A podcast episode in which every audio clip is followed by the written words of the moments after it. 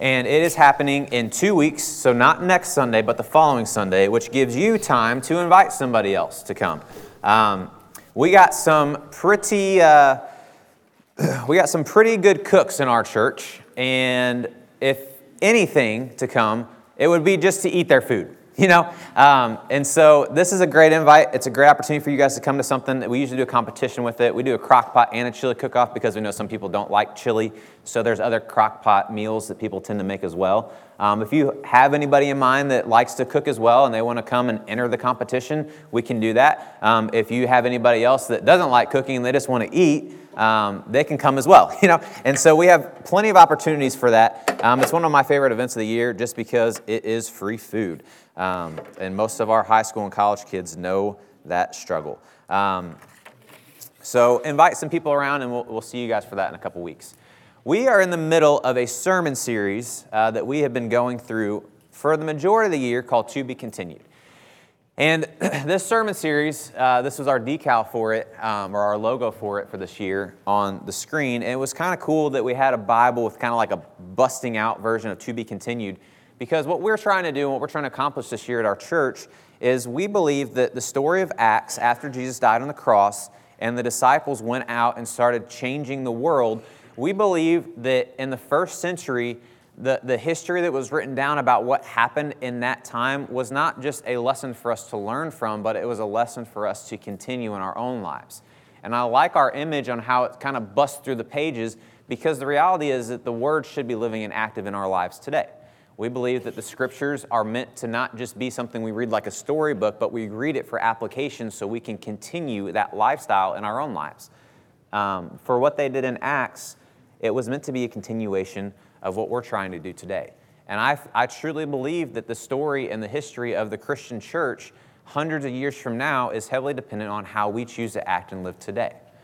Um, our kids and how our kids will be raised will be detrimental to how we choose to look at uh, how we look at the Christian faith in the next 20 or 30 years and how our, our kids treat their kids. It's just, it's a passing down. And there is some sort of link between the people in this church and the first century church. There's somehow a link that has been passed down to what we do today. And what we believe is we want to continue that the best that we can. And so we've been going through this all year, and we're actually landed in Acts 19 and 20 today. We've been kind of just breaking apart the book of Acts. And today we're a little bit in the book of Acts 19, or the chapters 19 and 20. And you guys have some uh, notes if you guys want to follow along with in your guys' bulletins. We'll have some points on the screen along with verses that you guys can kind of follow along with if you guys get sidetracked or I get too boring and you fall asleep for a little bit, you can always catch up without feeling like you don't know where you're at. um, and so we start off, the, the topic today is three dangers facing the church and how we guard against them. So, yes, today is going to be a church talk. Um, and it's going to be talking a lot about the church, which is the body of believers. And if you're not a part of that, and you believe you're just visiting with us today and you're trying to investigate a relationship with God, or, or maybe you've been a part of a church, but you don't really feel like you have a church, this isn't necessarily talking about the Crossings Church. This is talking about the church in general, which is the body of believers, the Christians at large. I believe when you look at church, a lot of people would say churches are just a different building. But I believe when, when the, the, book of Acts describes church, what it's saying is, is if you took all the buildings away and you took all the trees and you took all, and it was just one flat land, you would be able to identify the church by people, not by locations, by their hearts and how they commute with each other, not by where they choose to serve. And so when I talk about the church, try not to look at just our building and the people inside of it, but there is an understanding today that what we're going to be talking about, that we have to operate in a way that adheres and respects the rules and the things set up and the dangers that can happen inside of any church, um, regardless of where they're at and who they're choosing um, to lead. And so we're just going to jump right in. We're going to talk about three different dangers that the church faces today, like it faced in the first century, and how to combat against those. And so the first danger that we find in this, in these, in this passage is the danger of false or incomplete teaching. This is something that's a danger that the church will always face, did face, and is currently facing is false and incomplete teaching coming inside of the church building. Inside of the body of believers, inside the church. And Paul says here, he says in Acts 19, it says, He asked them, Did you receive the Holy Spirit when you came to believe? They replied, We've not even heard of, that there's a Holy Spirit. So there's a red flag right there, right? So if you're sitting down and you're talking with other Christians and you say, Hey, did you receive the Holy Spirit when you believed? And they said, We didn't You know, there was a such thing. Wouldn't you think that that's a red flag in their faith? Wouldn't you think like, wait a minute, you know, because like we study we study out baptism a lot here at the Crossings Church when people want to want to join membership and they want to they want to commit to a body of believers. We talk about baptism a lot, and it's funny because if you get to that point and you're like, hey, have when you were baptized, did you receive the Holy Spirit? And if they're like, nah, what's, what's the Holy Spirit? I'm like, in my head, I'm like, okay, well, then maybe you don't completely understand baptism when you did it back in the day. Let's walk through this and talk through this. And that's kind of what Paul does. He says, What baptism did you receive then? They answered, Well, John's baptism. Paul explained, John baptized with a baptism by which people showed that they were changing their hearts and lives. It was a baptism that told people that there was one who was coming after him. This is the one in whom they were to believe. This one is Jesus. And so, what he's saying to them is like, listen, the baptism that you guys had, that was a good baptism, but you didn't have the whole story yet. You didn't understand that there was somebody coming that was going to one day die on a cross, and there was going to be a final sacrifice there, and that was going to be a relation to your baptism, and that there was going to be a spirit of Him that's going to come within you, and it's going to be able to help you on this walk. You did a baptism out of a good conscience. You did a baptism that was going to maybe change some, some good deeds in your life and change the way you choose to live. But you didn't have the Spirit, you didn't have the power come within you when you were baptized. You see, they didn't get the whole teaching, they got a part of it. And what was the response? After they listened to Paul, they were baptized in the name of the Lord Jesus. You see, I believe in what we believe here at the Crossings Church that there is only one baptism. And I'm not going to get into all that today, but what I believe is if you feel like you were baptized at some point in your life and you didn't understand what it was for, you didn't realize the commitment, you didn't look into scripture on why you were supposed to be baptized, and you didn't have the mental capacity to commit to those things, I believe that wasn't a legitimate baptism. Now, that's my beliefs based on what I read in God's Word. And even some of these people that were a part of the church at the time chose to get baptized again because they didn't understand the cost, the commitment, and the understanding of everything that they signed themselves up for. And if that's where you're at today, that's kind of like a little side note, but just the understanding that our minds can be opened if there is more legitimate teachings that need to be told through Scripture. You see, a lot of people get baptized in their lives because it's what they were told to do. It's because what their churches told them to do. They got put on some kind of schedule and they were chosen to be baptized because it was like a monthly thing, or their moms and dads did it, or their grandmas and grandpas wanted them to do it before they died, or they were so young they wanted to make a ceremony out of it, and all these different things. And, and that's fine if a family wants to do that, but my, my question always to that is where's the scripture? Where's the heart and life change? Where's the commitment out of that person to make that choice? And that is baptism. That's what he's talking about here in false and incomplete teaching. But we're not just talking about baptism because I think we live in a culture and a society that outside of baptism, the entire, the entire understanding of the Christian faith is being watered down.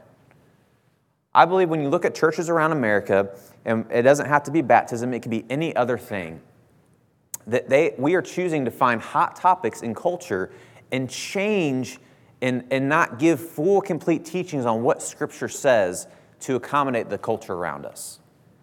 And it's so frustrating to watch people, even in my own life, that I've watched that have been pillars in the Christian faith, people who have wrote books or people who have, who have been very highly renowned Christians in their lives and have left have led a life of a lot of people to a relationship with God, change their own theology on hot topic issues because the world around them is not liking the way that church is choosing to act. Talking about sexuality, talking about putting other things in front of God first, talking about how a family dynamic should be constructed, talking about how life should work. These, the, these theologians are choosing to look at their lives and say, you know what, I did believe that back then, but now it's really impacting the church that I go to. It's really impacting the number of people coming here. I'm getting a lot of heat for what I stand for, so maybe I didn't have it right the first time. And now, what I'm going to do when I get on stage is I'm going to choose to give an incomplete teaching. I'm not going to give the whole thing anymore. Or I'm honestly, I might even give a false teaching. I may kind of twist this around to make it accommodate to the congregation that I'm choosing to talk to today. Because I don't want to I don't want to be somebody that's unliked. I don't want to be somebody that chooses to be attacked. So let me change the way I teach. And the crossings is, is, no, is no different. The crossings is, is, is in the same kind of danger as every other church. Honestly, I believe our church is honestly in more danger because we are a restoration church. And if you're visiting with us, what that means is we don't have a lot of generational disciples in our church yet. We don't have a lot of people in our church that their moms come to church and their grandmas come to church, and that there's a generational cycle that our young people here in the church are here because moms and dads brought them in, grandmas and grandpas brought them in. They're here because other kids their age brought them in because of something that they experienced themselves. And their moms and dads may not be here, their grandmas and grandpas may not be here. Just show of hands. How many of you guys here in this room today, your mom and dad are here? Uh, other way around, sorry. How many of your moms and dads aren't here? There you go. Restoration Church, right? You don't have a generational cycle, and it's not saying that your moms and dads are in terrible places. Maybe they have their own churches that they're going to. But some of you guys, you would say, my mom and dad are in a pretty bad place. My mom is. My dad's not even alive anymore. He was an alcoholic. He overdosed a couple years ago. My dad was in a real bad place and I never got a chance to restore that relationship with him. So my family is in a real bad place. And the danger that comes in this context of false and incomplete teaching is that there were things that I should have been taught as a kid that I wasn't. Because I didn't have moms and dads that brought me to church. I didn't have that opportunity to learn these things at a young age. And so when I became a Christian, which was right around college time for me, there was about an 18 year gap of things that I probably should have known and things I should have been learning and absorbing in my relationship with God that I just didn't. And for the majority of you guys that probably raise your hands, you would probably say the same things about your life that you weren't given these things at a younger age because you didn't have that opportunity to be in church because moms and dads that you guys had your hands raised probably didn't bring you to church. If so, they may have been here with you today. But that's what our church represents is we, we want to go find people, but the danger inside of that is when we find people that don't know anything about Scripture and then they choose to commit their lives to Christ, that takes a long time to be mature enough to understand Scripture in a way that you don't know how to, how to or that you do know how to speak it clearly. You know, I believe anyone, I'm a campus minister here as well, so I work with our college students and, and, our, and our youth ministries. And I believe for the most part that the majority of our college students, if I was to have them walk in front of somebody at a college campus and that person says, Tell me about Jesus, I believe that the majority of our people could. I believe the majority of the members of our church could go and talk to some unbeliever about the message of Jesus and what can happen because of that.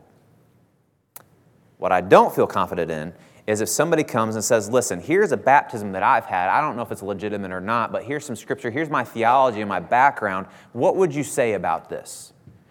I don't feel very confident that the majority of our membership would be able to confidently look through Scripture and say, well, in Scripture, here's A, B, and C, and my theology on why I believe what I believe, and maybe you were taught something different. So here's your theology. Let's look at our theologies and look at Scripture and figure out how they relate. You see, it's a lot easier to reach an unchurched person with limited information on Scripture because they're naive and they don't know any better. And so that's why even some of these big mega churches have an easy time bringing people in because they don't know better. They don't know how to draw other people in because that's all they've been taught. What's difficult is to take a church kid who grew up in church in a, in a backwards theology and sit down and talk to them about a different theology in God's Word versus church doctrine and show them something different. That takes some time and knowledge and some homework on our end. And so I think it's important for us to understand that we are at a huge danger in our church if we're not willing to mature. And that's the combat here, right? So to combat this, we must be able to teach confidently and consistently. But how many of us can actually say that we can confidently teach God's Word? Not how can we get somebody to be a Christian, but how can we confidently teach His Word to people who already know who He is?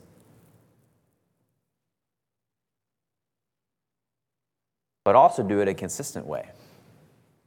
You see, what happens here when Paul says this, he moves on a little bit further down in Acts 19. It says, Paul went to the synagogue and spoke confidently for the next three months. So he came in and he talked to them about this baptism stuff, and then he, he gave them some information that they did not know beforehand. He did his homework, he knew his knowledge, and then he sits with them for three months and he interacts with those present and offered convincing arguments concerning the nature of God's kingdom. You see, these weren't naive people. These weren't people who didn't know anything about God. If you know anything about our church and our leadership, we say this all the time. It's a lot easier to reach an unchurched person than it is a church person. Right? It's a lot easier to reach somebody who doesn't know anything and has this clear palette that you can paint on than somebody who has all this stuff that they've already closed their minds off to and all this stuff that they're holding on to, all these traditions that they've always had in their lives. It's so much harder to break through that. But what makes it even harder is when your knowledge can't match their knowledge because you don't know enough about Scripture. And it's our, it's our responsibility as the church to do our homework, to get to that level of knowledge, to know enough about Scripture, to talk about these issues just like Paul was able to. And sometimes you're not going to be able to, you're not going to be able to crack that closed mindedness. That's going to happen. When Paul ran into that, it says right here, it says, Some people had closed their minds, though. See, these were already spiritual people, and they already knew about God, but they weren't willing to accept what Paul was willing to say. And they closed their minds off. But what does he do? He says, They refused to believe and publicly slandered the way. As a result, Paul left them, took the disciples with him, and continued on his daily interactions in Tyrannus' lecture hall. Right? And so we've got to get to a point of knowledge that we can teach confidently and consistently and the people that we choose to interact with, whether they're inside of our building or outside in the world. But the reality is, if people are willing to close their minds off and they're not willing to change and open their minds to God's word, well, it's just time to dust our shoes off and move on to the next town. Move on to the next person. We've done our due diligence and we can at least have the conviction say, you know what? I had enough knowledge to combat that. I had enough knowledge to confront that. I had enough, I had enough wisdom in my word with my God to say, listen, I don't, I don't think what you're doing is right. I don't think the way you're lead, leaving, or uh, living right now lines up with God's word. And if they're willing to close their minds off, well, you know, I don't believe the same thing you believe. Well, you can leave that at least saying, you know what? One day when I die and I go to heaven, I can tell God, I, was, I felt confident in what I said and how I said it because of what I knew. But I'll tell you right now, in, in, my, in my, my youthfulness as, as, a, as a minister and, and my arrogance as you know, somebody that was baptized when I was 19 years old, and my first few college years, I have some regrets. There are some people that I did not have enough knowledge to combat in their faith, and they had their own theology because they were, they were raised in church. And I look back on that and I said, man, I wish I would have known more about the scriptures. I wish I would have known more to be able to talk more. I wish I would have known more to provide convincing arguments like Paul was able to. But I didn't, I didn't know enough. I was immature in my faith. And I felt like a fool sometimes. Sometimes I feel like a fool even being here on stage because I'm still learning. I, I talked, and I talked in the first service. I'm, I'm a PE major, man. I went to school for PE so I didn't have to study. And here I am now, a, a theologian in the flesh. like somebody who's trying to read God's word and apply it the best I can. I don't even know. There was literally a word on our lesson today. And I'm not going to tell you what it was. I didn't know what the word was. And I was sitting in that classroom, and because we had a different we had a different translation, and I guess I overlooked it when I was looking through the sermon today, and I was like, oh, I, I think that's the wrong word. And I had some people in the teacher's classroom look at me and say, no, that's the right word. And I said, well, that's just me as a PE teacher not knowing my vocabulary. like, I don't know all words, guys. I'm a, I'm a PE major. And I was like, well, I, I, I uh, appreciate the grace. I appreciate the grace given. Um, but then again, as soon as I got done, we looked it up. We, it's, it's, what, it's funny in our teacher class. We literally looked it up. We looked at the definition because some of them didn't know the word either. And so I was like, oh, I didn't really know that that word meant. I'm glad that I know now. Now I can move forward with my life. And now I have the conviction to know that, that what's, that's what the word means, right? Um, and it's funny because I look at that and I'm like, still today on this stage, I am a student. You know, to this day, as I read through scripture, I still don't know everything. I'm still trying my best to be everything. And where we're at, we have to always be striving to learn.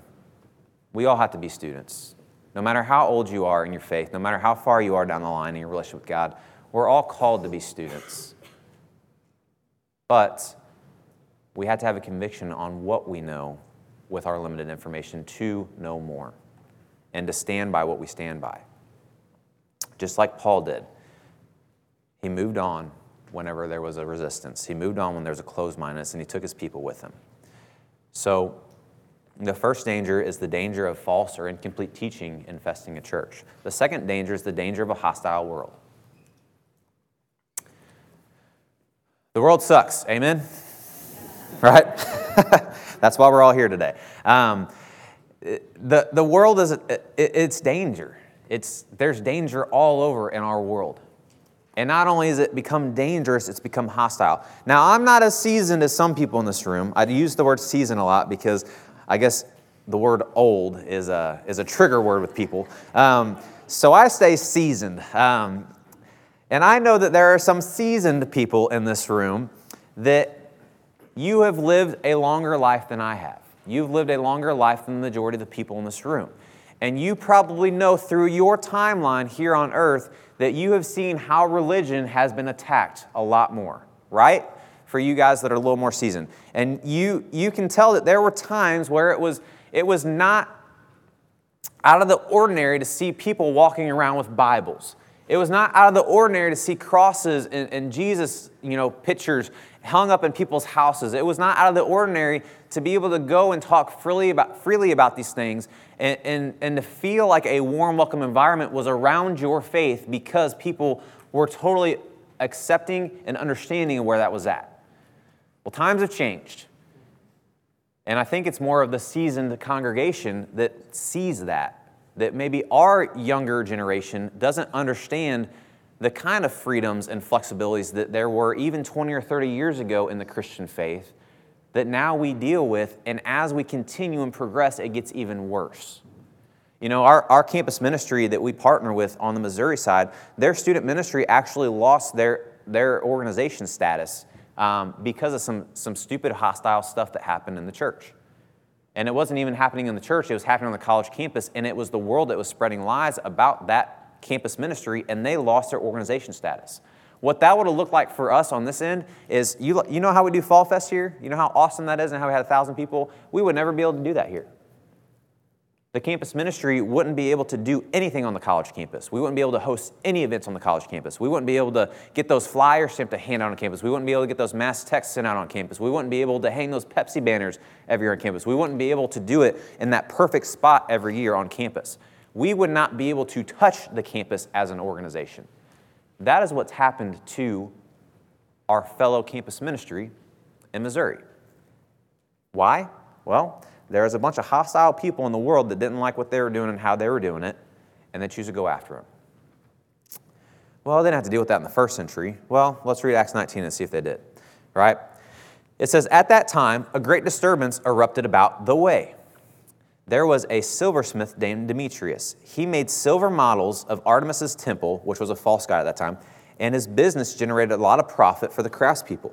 He called a meeting with these people and others working in trades and said, Friends, you know that we make an easy living from this business.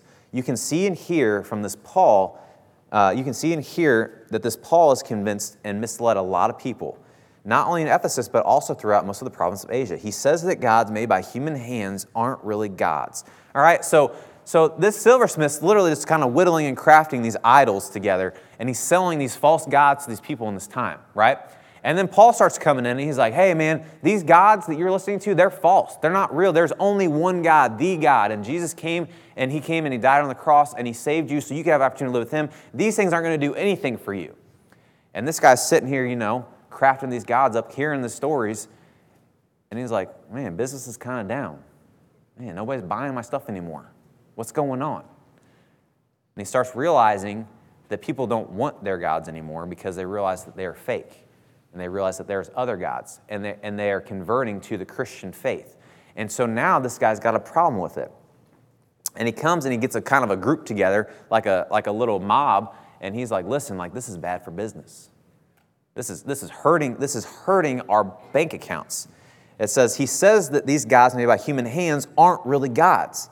This possesses a danger not by only discrediting our trade, so he's like, not by only just messing with our money, but also by completely dishonoring the great good goddess Artemis.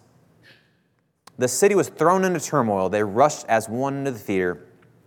They seized Gaius and Aristarchus, Paul's traveling companions from the province of Macedonia.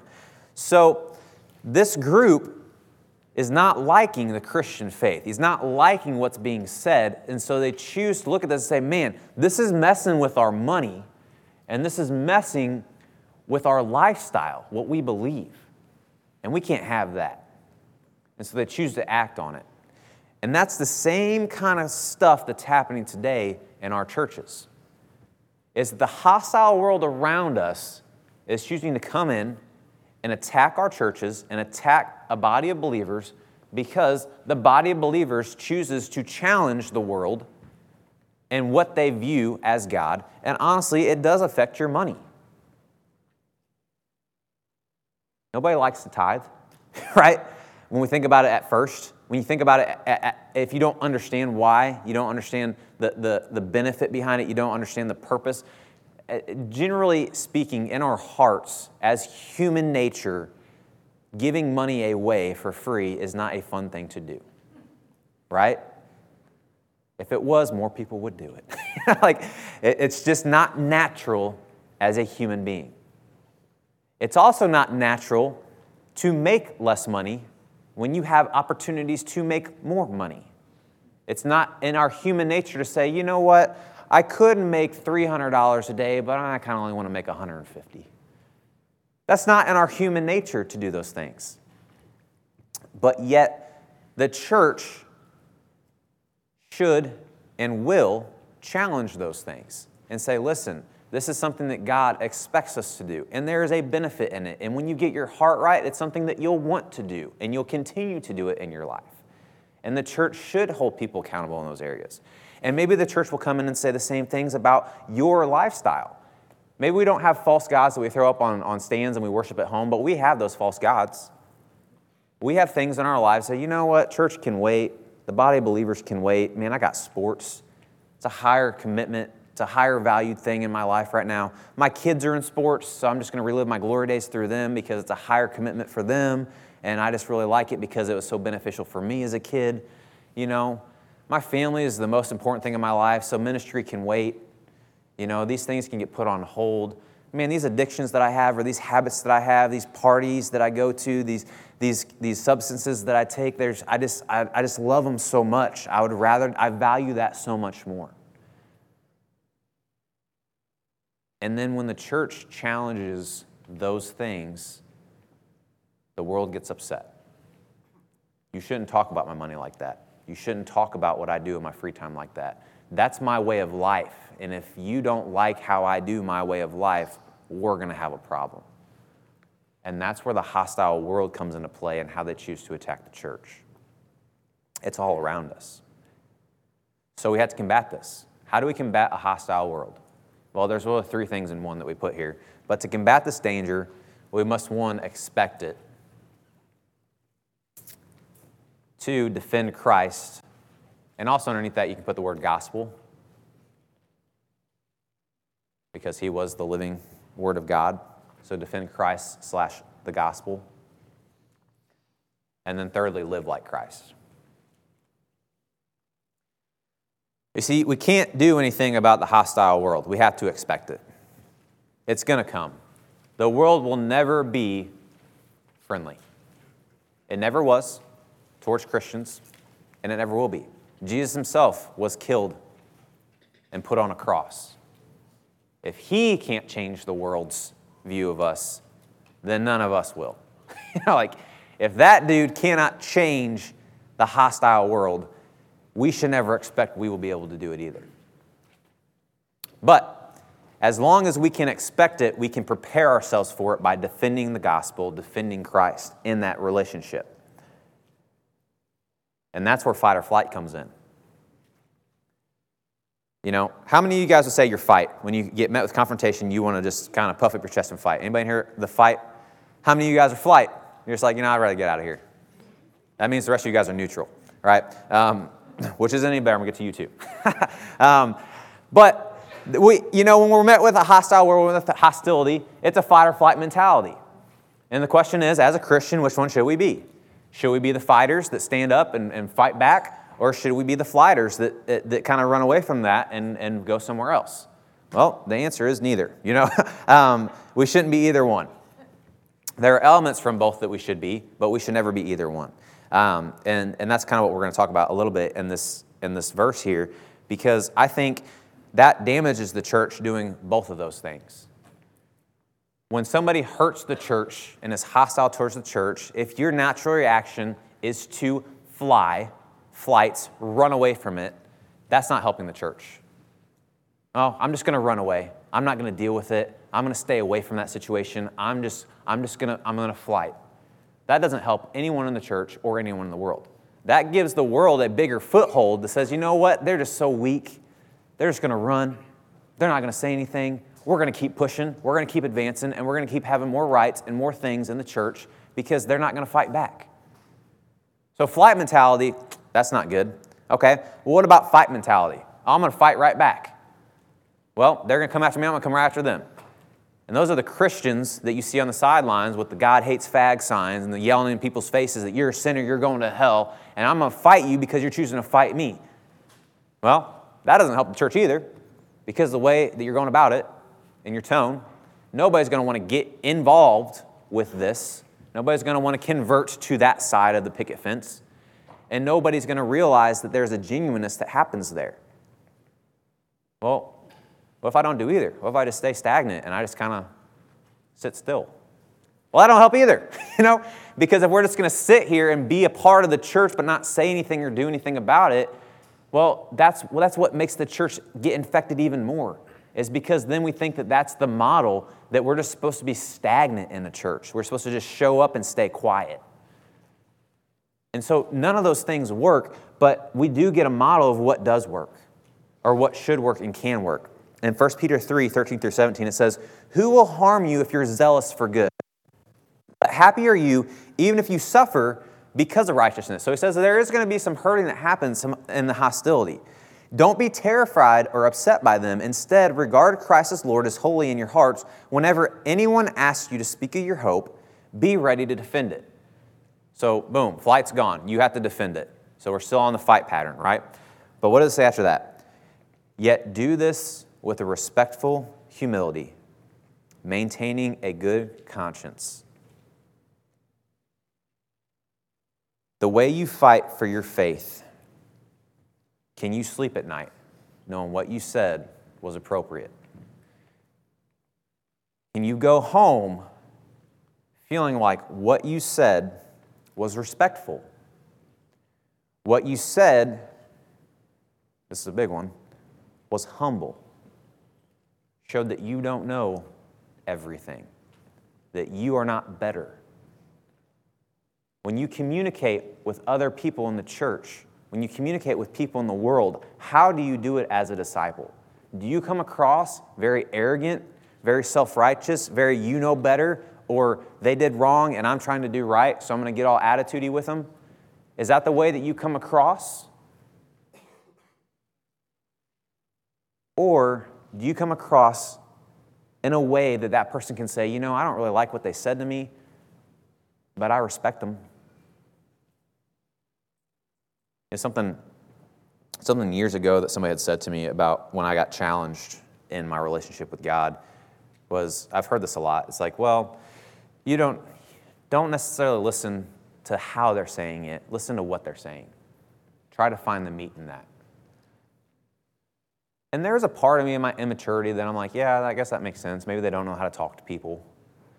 And so I, I probably do need to listen to what they're saying and not necessarily how they're saying it to me. But you best believe, as a leader, as a, as a disciple, it does matter how you say it. You cannot be a jerk to people.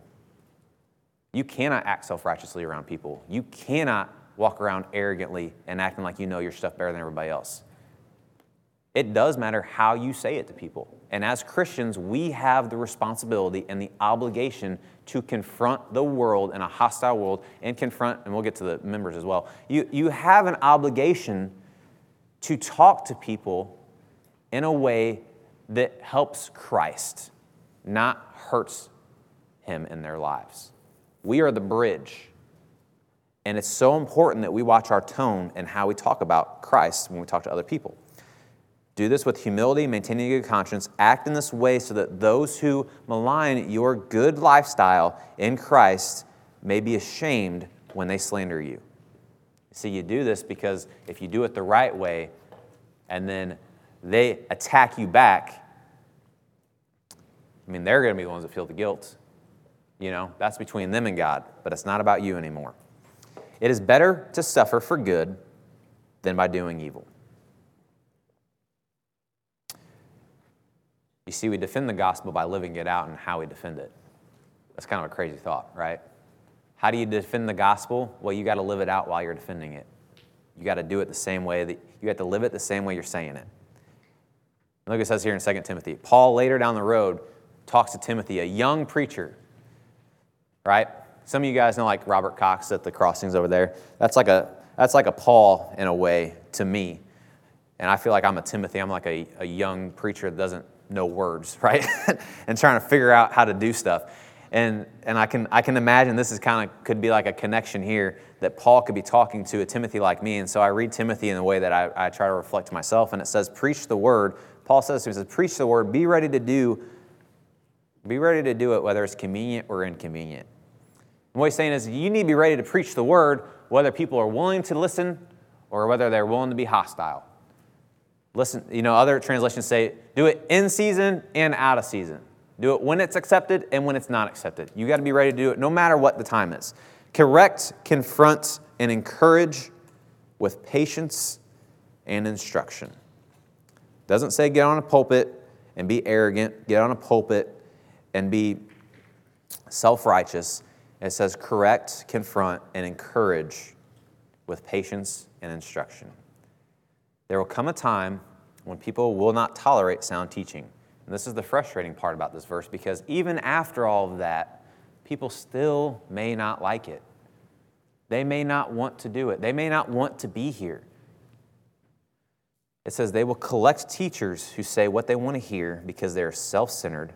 They will turn their back on the truth and turn amiss. But you must keep control of yourself in all circumstances. Endure suffering, but do the work of a preacher but do the work of a preacher of the good news and carry out your service fully. You see, what he's saying is, is that we have an obligation as the church to be consistent in these things and do them in a loving way, do them in an encouraging way, the way that we talk to people. And still, at best, we might win a few. But after, after time, some people are going to go somewhere else and hear what they want to hear. And they're going to leave and they're going to go find something that just fulfills their thought process and fulfills their own theology on what they believe. But our responsibility is always carry out the good work and carry it out in a way that's pleasing to God and is helpful to, the, to those around us. So that's the hostile world. The last point, the last danger, is probably one of the more important ones is the danger of a hypocritical member. The danger of a hypocritical member. and this is not the fun one to talk about, um, especially as a leader in the church. The danger of hypocritical members. And we have some here. Just is what it is. Every church does. Every body of believers has some hypocrites. Um, you want me to point them out? I, don't know. I don't know who they are. Um, uh, but we have them. You know, we have people in our church that have heart issues. We have people in our church that have different motives. We have people in our church that choose to value other things above God. Every church does. Every church has hypocrites.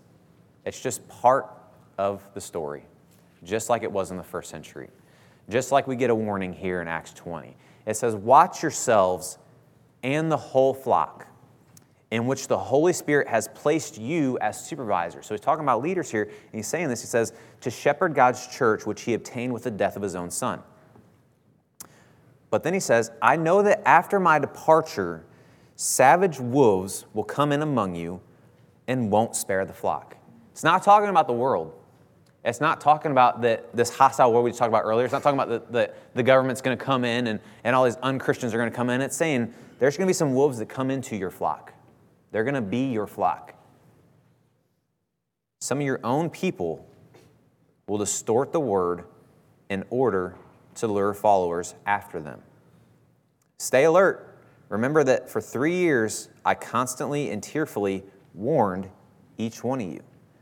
I never stopped warning you. You know how crazy that would be for three years to have a leader come in and say, When I leave one day, there are going to be people who join this church and they are going to lure other people out of it. So you better be ready. And I, and I preached from that for three years and laced it in there to all my sermons and all my lessons. And the West did the same thing. And every time we preach, we'd always be like, well, you know, pull out your communication card. And I'll be like, well, just remember one day when we leave, there's going to be people that are going to be wolves that are going to come in and they're going to lure people out of this church. For three years, if we did that. That's what happened here. And he's telling them, like, don't be surprised because it's going to happen. And sure enough, it does. And that's a huge danger that the church presents. You see, nobody comes into a church and says, you know what? I want to find the most spiritually righteous, the most mature, the most wise person. I want to find the highest person on the totem pole when it comes to faith. And that's like the lowest of my standard. That's the, le- that's the least I want to do with my life. Man, it would be great if the majority of people did that, right? If they found the strongest person in the church in their faith and said, that's the, that's the least I will, I, that's the least I will expect in my life. But what happens, unfortunately, is people will come into a church and say, let me find the weak link. Let me find the hypocrites. Let me find the lowest on the totem pole because that's the most I want to do. So if they're only going to come once a month, well, that's the most I'm going to do, once a month. See, a church is only as, is only as strong as its weakest link. Because the weakest link is the definition of the standard that the leadership holds the church to. So, whatever our leadership at the Crossings Church has set in stone as this is our standard, this is what we believe our members and what we expect out of our members in the Crossings Church, that is the lowest standard that we would expect and take as a member of our church. And anyone who falls behind that standard or underneath that standard, we will hold them accountable to. We will challenge them back up to that standard because that's what we possess within the church. Because we know as a leadership that anyone who falls underneath that standard of what God's word says and how they choose to uh, apply it to their lives is going to be hypocritical in the way that they choose to live and act, and it's going to damage and it's going to cheat people out of seeing a full relationship with God and what He can do in their lives. And so we hold that very seriously as a leadership here at the Crossings Church. That there is a huge danger with hypocritical members. So, how do we combat that? We do that in two ways. Um, and these aren't fun. The first one, at least, isn't. To combat that danger, we must deal with unrepentant sin. To combat this danger, I must deal with unrepentant sin. And now, for a minute, we're going to talk about members versus members. We're going to talk about disciples for disciples. So, if you haven't committed your life to Christ, no, you're off the hook for a second. Okay, um, if but if you have committed your life to Christ and you are a member of this church and you are under the authority of the leadership of this church, this is for you. All right. 1 Corinthians 5 9 through 13. It says, I wrote to you earlier in my letter not to associate with sexually immoral people. But I wasn't talking about the sexually immoral people in the outside world by any means, or the greedy, or the swindlers, or the people who worship false gods. Otherwise, you'd have to leave the world entirely. You see, If this was just talking about not associating with sinners, this would contradict the entire Bible. If he's saying, I told you not to associate with sexually immoral people, well, doesn't the Bible also say we're supposed to seek and save the lost? Doesn't it say we're supposed to seek and save the world? So there's a contradiction. Psh, Bible's fake, you know, in the story. Let's go home, right? That's not what he's saying here. He's talking specifically to members of the body of Christ on how they choose to talk and act and associate with other members in the body of Christ. It says, But now I'm writing to you not to associate with anyone who calls themselves brother or sister. That's the family of God. Your brothers in Christ, your sisters in Christ. Who is sexually immoral, greedy, someone who worships false gods, an abusive person, a drunk, a swindler. Don't even eat with anyone like this. Yikes. What do I care about judging outsiders? Isn't it your job to judge insiders? God will judge outsiders. Expel the evil one from among you. Ouch. I really wish it was Wes's week to preach. I don't want to talk about this stuff. Um, it's not fun to talk about church discipline. That's what, that's what, that's what, the, that's what we would call it today is church discipline, is what we're talking about here. And this list that he talks about with the sexual moral and things like that, it's not talking about, we got to make sure this is clear too. It's not talking about if you have done this. It's not talking about if you struggle with this. This context of this scripture is saying if there are people that you call brother or sister in Christ and they are choosing to live like this, they are choosing to accept this lifestyle and they're going to continue to do this lifestyle. And it's very easy for us to look at this list and stop at the first one, right? And we see sexually immoral. And I'm like, man, that's like the big one, right? For some reason, like sexual sin in the church is like the, the most taboo thing to talk about. But honestly, it is probably the most real thing to talk about. I would say in my 10 years of campus ministry, probably 10 plus years, hundreds of men I have discipled, probably 95% of them, if, if not more, have struggled with sexual sin. Almost every single man I have discipled has struggled with sexual sin. I have struggled with sexual sin.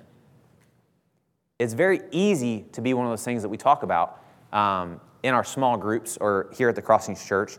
But when we look at it and we talk about it out loud, it's one of the most like taboo things. It's like, oh man, they're really struggling. Then if they're struggling with sexual sin, like, uh, I don't know if church is really for them. If this is where they're going to do with their lives, if they're having sex with each other, like, that's crazy. College kids having sex, who would have thought? right? You know what I'm saying? But that's the way we look at it.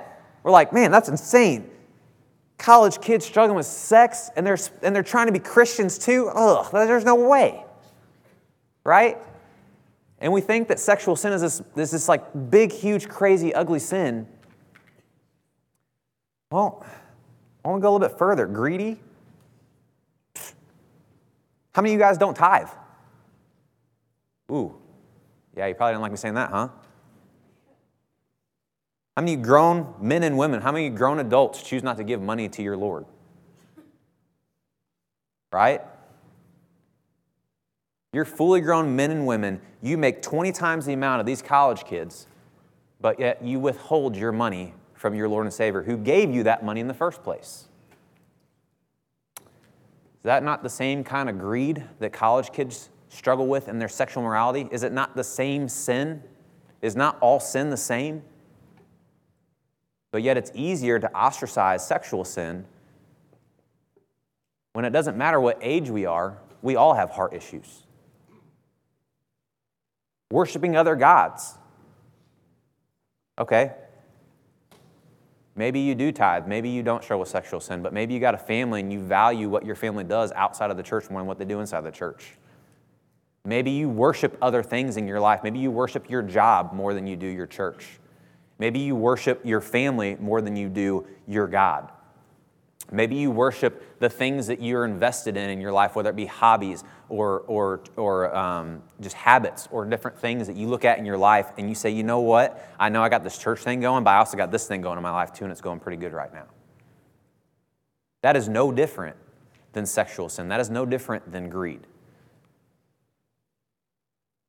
And I think, honestly, here at the Crossings Church, we need to, we need to reevaluate our standard and hold our people higher to it. Because I think there's a lot of people living underneath that standard, and there's a lot of things in this sexually immoral, and this greed, and this worshiping other idols that we aren't holding people to that standard like we should. And I want to do a better job, even myself as a small group leader, to address these issues. And I even talked about that with my men this last week about listen, we've got to attack this more the issues that we're dealing with, we've got to attack this more aggressively because it's not enough to just say we struggle. If there's not life change happening, then there's not a struggle anymore. It's a lifestyle. And I think our leadership needs to do a better job for you guys in here that are leaders. You need to do a better job of holding your people to a higher standard. It needs to happen. And I think we have to do this because it is our obligation as shepherds of the church. It literally says here in Scripture, it says, What do I care about judging outsiders? Isn't it your job to judge insiders? As a member of the Crossings Church, sometimes maybe you feel judged by your leader, right? You're like, man, I'm feeling really judged when they're attacking me. Good, you should. You should feel judged because it's their job to do that. It is our job to judge our congregation, our membership, and say, listen, I'm not judging whether you're going to hell or heaven, but I'm judging your lifestyle. And what I'm saying is, it does not align with your relationship with God and what the Word says. And if you don't like it, go somewhere else. Because to be honest, every single one of us, even me, we could go find a different church that will not judge us. They're all over. You want to fit in, you don't want to feel uncomfortable, go somewhere else. But I'll tell you what, right now, if you find that in another church, that's not a real church. That's not a church that's trying to honor God. That's not a church ran by shepherds that are choosing to honor Scripture. That's a church that's going to enable, that's a church that's going to accept anything, and that's a church that's not going to deal with sin in a way that's going to promote life change. And that's what we're about here at the Crossings Church. We truly believe that we want to hold our members to a high standard because we believe that's what happened in the first century. And because of that, there was life change and there was generations and there were cycles broke.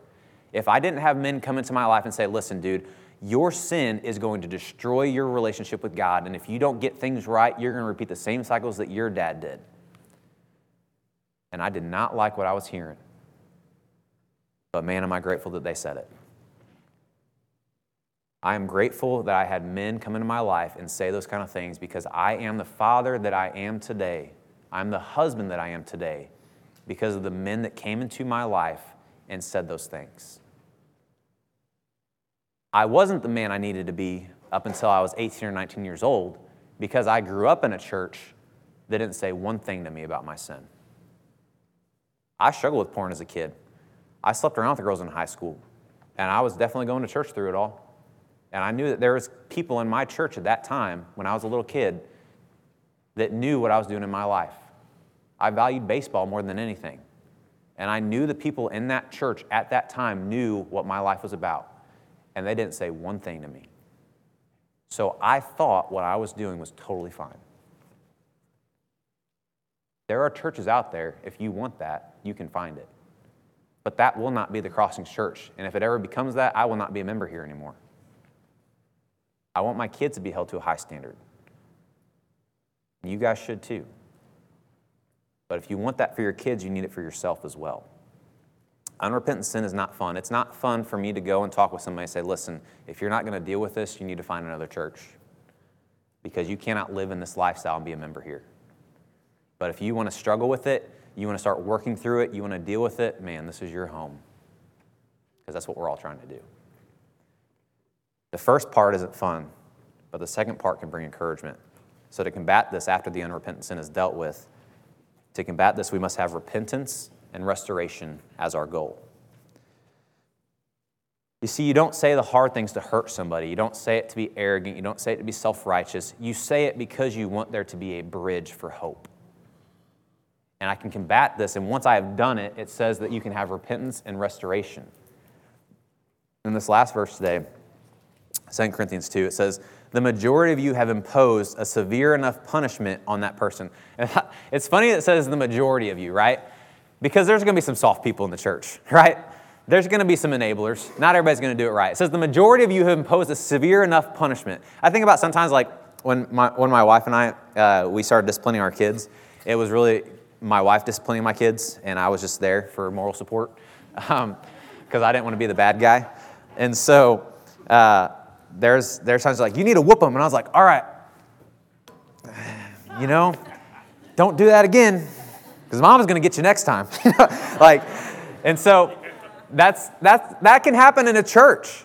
And that's why it's funny. It says the majority of you have imposed it. It's because there's soft people in the church. There's some people in the church that will not impose it. They'll stand by and they'll say, Man, you heard what's been going on with that guy over there? Oh, man, I know it's crazy. And then he walks up to the conversation. Oh, hey, man, how's it going? Nothing's dealt with. We're not talking about it, right? Don't say anything. Don't say anything. And then he walks away. I'm like, man, I know it's crazy. and we and we go back at it because we won't say what we need to say. We won't impose things the way we need to. Luckily, though, that the majority of a church and a highly valued church in their relationship with God, the majority will. I believe at the crossings, the majority of us try to hold people to a higher standard. But there are some people that, just like I'm the dad that barely spanks my kids, that I'm like, you're not being stern enough with these people. You need to challenge these people. But luckily, the majority will.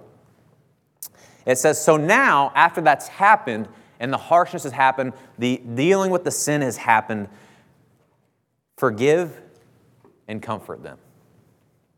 Such distress could overwhelm somebody like that if he's not forgiven and comforted. You know, I've went so hard on some people and challenged the mess out of their life and judged them because of what I see in their life that if I did not follow it up with compassion, with hope, with love, it would have destroyed their life. Because that's what sin does to us, does it not? Have you ever had sin in your life and somebody talks to you and you just start bawling your eyes out and you say, I just, I feel so lost. I feel so hopeless. I feel alone. I don't feel like I can ever get past this. And then somebody comes in and confronts that and says, This is what I see in your life and it's destroying you.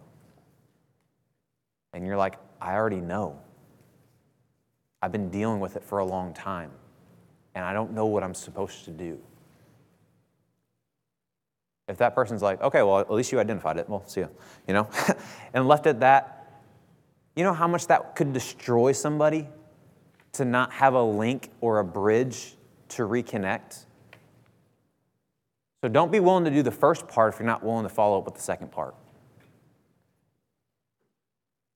It says, such distress could overwhelm somebody like that if he's not forgiven and comforted. That is why I urge you to assure him that you love him. You have to let people know you love them before you confront them. If they don't know you love them, then don't say the hard things to them. But find somebody that does, or take the time to love that person. I had also written to you to test you. I wanted to see if you would be obedient in every way. So he's, he's checking to see if he's a soft guy as well. He's checking to see if he's an enabler as well. I needed, I needed to make sure that you were going to do what I asked you to do. If you forgive somebody, so do I. Indeed, what I have forgiven, if I have forgiven anything, I did in the presence of Christ for your benefit. I don't want Satan to outwit us. After all, we are not ignorant about Satan's scheming. You see, guys, today was kind of a hard lesson, and it's not a fun one to ever talk about. But the reality is, is you should want a church that attacks these dangers.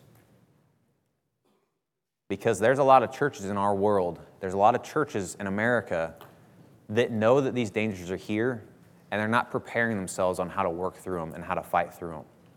And some churches are changing their theology. Some churches are changing their structure. Some churches are changing how they operate. Some churches are changing their locations. Some churches are changing A, B, and C, fill in the blank. They're changing everything about themselves because they don't want to deal with the danger.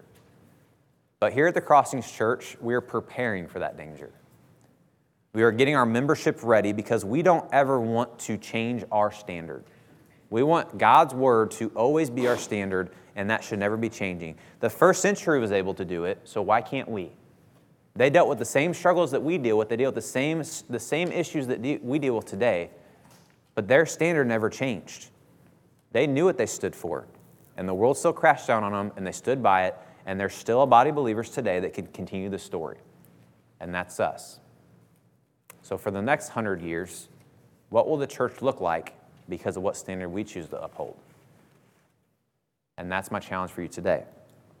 So if you want to pull out that communication card, I'd really encourage you guys all to do that. That communication card, there's a cardstock piece of paper in your notes that has an opportunity for you to write your name, some information, things like that. That's an opportunity for you guys to respond. and, you know, wherever you're at today, if you're a member of our church and you're looking at your lifestyle and you're looking at these dangers and, and the way you've combated them, and maybe you need some more help, I'd, I'd, encourage you guys to write in those prayer comment sections to look at your life and say, man, there are some things that I have not prepared myself well for yet. I don't know enough about Scripture. I don't know A, B, and C. If you're visiting with us, and you know, like this is a harder lesson to, to hear, but honestly, if I was a visitor today in our church and this is what I was hearing, it would kind of encourage me to know, like, hey, this place is the real deal. Like, this place isn't willing to just avoid hard topics. This place isn't a place that's just going to uh, sweep things under the rug. This place sounds like they actually know their stuff and they're trying to deal with it and they're trying to move forward. But I'm also only words on the stage.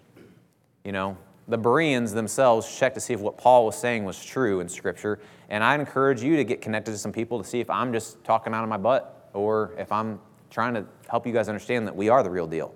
And you can do that by a couple different ways. You can try to connect to people within the, within the church. So maybe check that you'd like to know more about our small groups to see, like, really, I really want to know what this church is about. Let's see if he's really, you know, if what he's saying really happens in this small group set, set, setting. Or maybe you don't know enough about God's word. You're like, man, I have a theology. I know a little bit about Jesus, but like I don't know how to defend it. Maybe check you like a Bible study and get somebody in the Word with you. Um, I don't know where you're at. Even our leadership, maybe you guys need some more accountability. Maybe check that you haven't you know, maybe write something in there about how you need some more advice, some more guidance, or, or on how to be more stern, how to, how to uphold our standard, whatever it is. Everyone in our, on our body of believers needs to be held to a high standard, even myself. You know, even Wes and I, you know, we, we, we preach, the, our, our, our span of leadership doesn't end here. Wes and I, even, we go to a meeting on Wednesday mornings with a staff of more mature, more wise, more experienced preachers and, and teachers and churches, and we connect with them and we expose issues that we have, struggles that we have, things that are ha- happening in our church, and we try to get wisdom as well. Because we're not dictators of this church. We want to do the best we can to uphold Scripture in this church. And so there's lots of things that we're still learning and working on ourselves. And that's the kind of church that you're a part of. And that's the kind of church that you can be a part of. And so if you have any questions or any thoughts about church or discipline or the dangers or anything like that, feel free to talk to me. Um, but I encourage you guys all to fill out that card. We're going to sing a song here in a minute to give you guys a time to fill out that card, and then uh, the worship leader will give you guys some further instructions. All right, let's pray. Um, God, thank you again for the church. Thank you again for the opportunity to, uh, to have a church, a body of believers like this. God, I've been in both worlds. I've been in, in churches that have stayed quiet, that have not dealt with issues, um, that have not helped me. And I've been in churches, God, uh, that have been encouraging and have been confrontational and have dealt with issues. And so, God, I'm so grateful to see the difference in my lifestyle between the experiences that I've had in both of those churches, Lord, that I found a body of believers that want to hold your standard true, that want to hold a relationship with you true, and how it's impacted my marriage, how it's impacted my, my role as a parent, and how it's impacted my relationships and how I treat those around me, Lord. So thank you again for your son. Thank you again for providing, providing people in my life to help me with these issues. Um, and just, God, and just thank you for the church. Thank you for the, for, for the people that you've blessed me with and that I can now do this life with together, Lord. In Jesus' name I pray. Amen.